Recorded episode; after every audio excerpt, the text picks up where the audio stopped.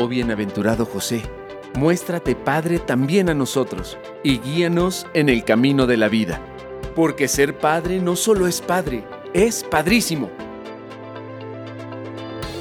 Te damos la más cordial bienvenida. Comenzamos.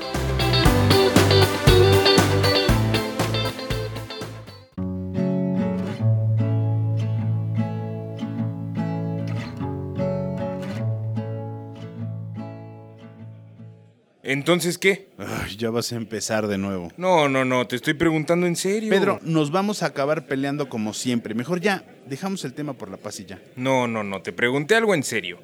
¿Tú piensas que yo soy un mal padre? Tengo otras cosas en qué pensar. Pero somos amigos, los amigos se conocen y sabemos bien lo que hace uno y lo que hace el otro. Sí. ¿O no somos amigos? Pedro, si sigues tan clavado en el tema, lo vamos a dejar de ser. Uy, no te digo, qué delicado. Es que ve, a todo le encuentras burla. No, no me estoy burlando, te estoy preguntando si piensas que soy un mal padre. ¿Soy un mal padre? Tú dime, ¿eres un mal padre? Te estoy preguntando. Es que el único que puede responder esa pregunta eres tú. ¿Cómo? Sí, el único que sabe cuánto amor pone en ser padre eres tú. Sí sabes que mis hijos son adoptados. No importa. Si ya aceptaste asumirlos como tus hijos, tienes responsabilidad como padre. Pero a ver, no te estás ni siquiera haciendo la pregunta bien. Pedro, lo que tienes que preguntarte es si ya estás consciente de la importancia que tiene la figura paterna en la vida de tus hijos adoptivos. Y si ya estás consciente, tienes que mirar que hay que establecer vínculos afectivos fuertes con ellos y de esa manera su educación se lleve de una mejor manera. ¿Cómo? Sí, Pedro. ¿Qué acciones llevas a cabo para poder generar vínculos afectivos con tus hijos para ser parte de sus vidas? ¿Tu esposa comparte la educación de tus hijos contigo? ¿Tus hijos aceptan y respetan que, tu, que su padre adoptivo eh, la apoye en su vida diaria? Tu imagen es muy similar a la de San José. La acogida de José nos invita a acoger a los demás sin exclusiones, tal como son, con preferencia por los débiles, porque Dios elige lo que es débil.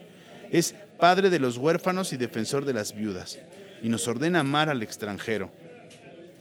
Imagínate a Jesús tomando las actitudes de José como ejemplo, por ejemplo, la parábola del Hijo Pródigo o la del Padre Misericordioso. Ser un padre responsable que acoge y educa a los hijos te ayuda a saber educar siempre con amor a los hijos que has elegido, porque ellos más que nadie requieren sentir ese respaldo, aconsejar a los hijos mostrándose siempre amistoso y, y, no olvidar la importancia de marcar los límites necesarios, pero sin agredirlos o sin invadir un espacio personal.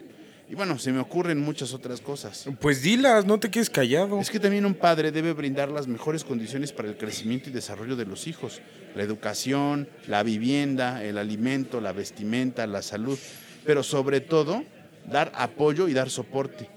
Y también, por ejemplo, en tu caso en que tu esposa te brindó la oportunidad de ser padre de los hijos de ella, pues es, es, es padre que comparta la crianza responsable, dejando que tú como padre influyas y también interfieras en la educación de los hijos y que también respalde tus decisiones como padre frente a ellos, para que de esta forma se vaya tomando como una figura de autoridad a los hijos. La madre debe apoyar a su pareja para que juntos puedan educar y criar de la mejor forma posible a sus hijos. Pues muchas de las cosas que comentas sí suceden, fíjate. Creo que la estamos haciendo bien. Qué bueno, Pedro, me da gusto. Los hijos con padres adoptivos que se involucran en su formación aceptan y respetan que su padre los trate de educar de la mejor forma posible. Y también comparten las decisiones y acontecimientos importantes de su vida con ellos, de modo que se va creando un vínculo amoroso y familiar muy fuerte.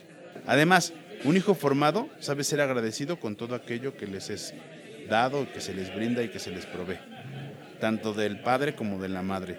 Tu familia es muy padre, Pedro. Yo sé que hacen un gran trabajo y estoy seguro que van a formar hijos buenos y es un hecho que tanto ellos como ustedes van a ser muy felices.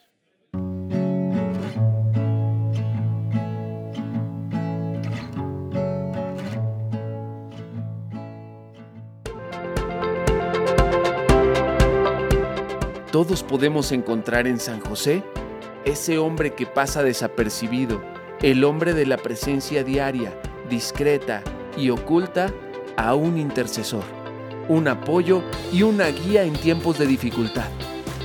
San José nos recuerda que todos los que están aparentemente ocultos o en segunda línea tienen un protagonismo sin igual en la historia de la salvación.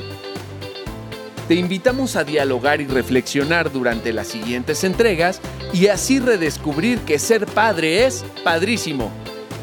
Hasta la próxima. Esta es una producción de Dimensión Familia de la SEM y PPC. Antorchas Vivas Producciones.